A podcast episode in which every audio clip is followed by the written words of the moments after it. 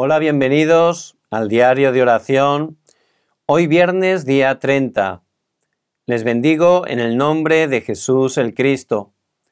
Dios por su gracia nos da grandes bendiciones en este día y siempre a través de su preciosa palabra. El título es El culto que disfruta de las bendiciones del templo.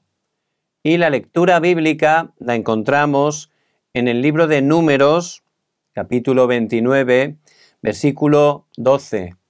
Vamos a leer todos juntos la palabra del Señor. También a los quince días del mes séptimo tendréis santa convocación. Ninguna obra de siervo haréis, y celebraréis fiesta solemne a Jehová por siete días. Satanás empuja al ser humano a trampas que parecen atractivas. Génesis 3, 6 y 11. Y lo destruye. Levanta sus santuarios lujosos. Hechos 13, 16 y 19. Y aparentemente da una gran impresión.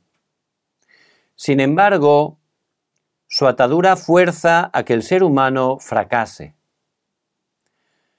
Para solucionar todos estos problemas, Dios llamó a sus hijos y les dio la bendición del templo. Cuando recibimos esta bendición y damos el culto, se restauran tres cosas. ¿Cuáles son? Primer punto, el reflejo del trono celestial y el gozo del trono celestial. Para ser liberados de la trampa y atadura de Satanás, primero tenemos que gozar de la bendición del trono celestial. Esta bendición comienza cuando nos reunimos en el tabernáculo, que es el reflejo del trono celestial. También cuando nos reunimos en el tabernáculo a eso le llamamos tabernáculo de reunión. En ese lugar podemos disfrutar del poder de las tres fiestas y la bendición del día de reposo. Cuando lo creemos y decimos amén, podemos obtener el poder espiritual.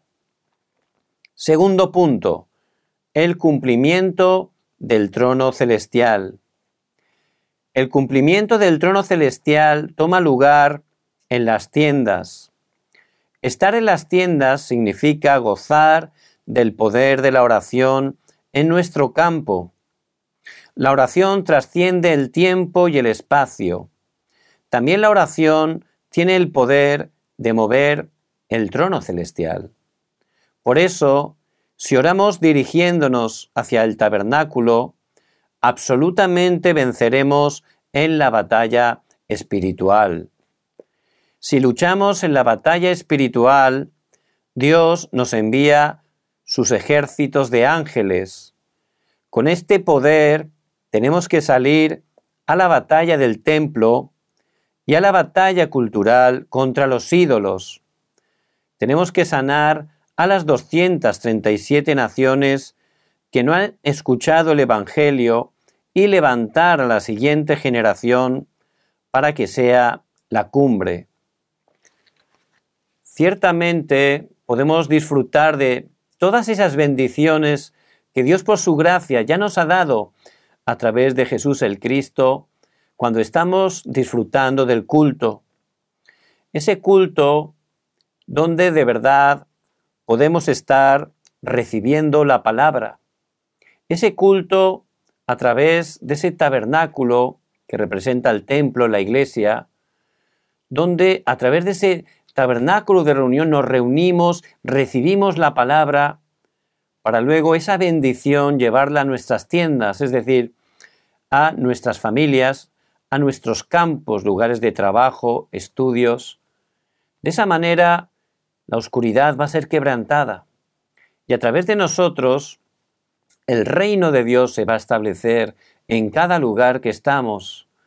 Porque ese tiempo del culto es donde podemos, tomando el pacto, orar. Esa oración que en verdad mueve el trono celestial. Esa oración que levanta las respuestas que trascienden el tiempo y el espacio.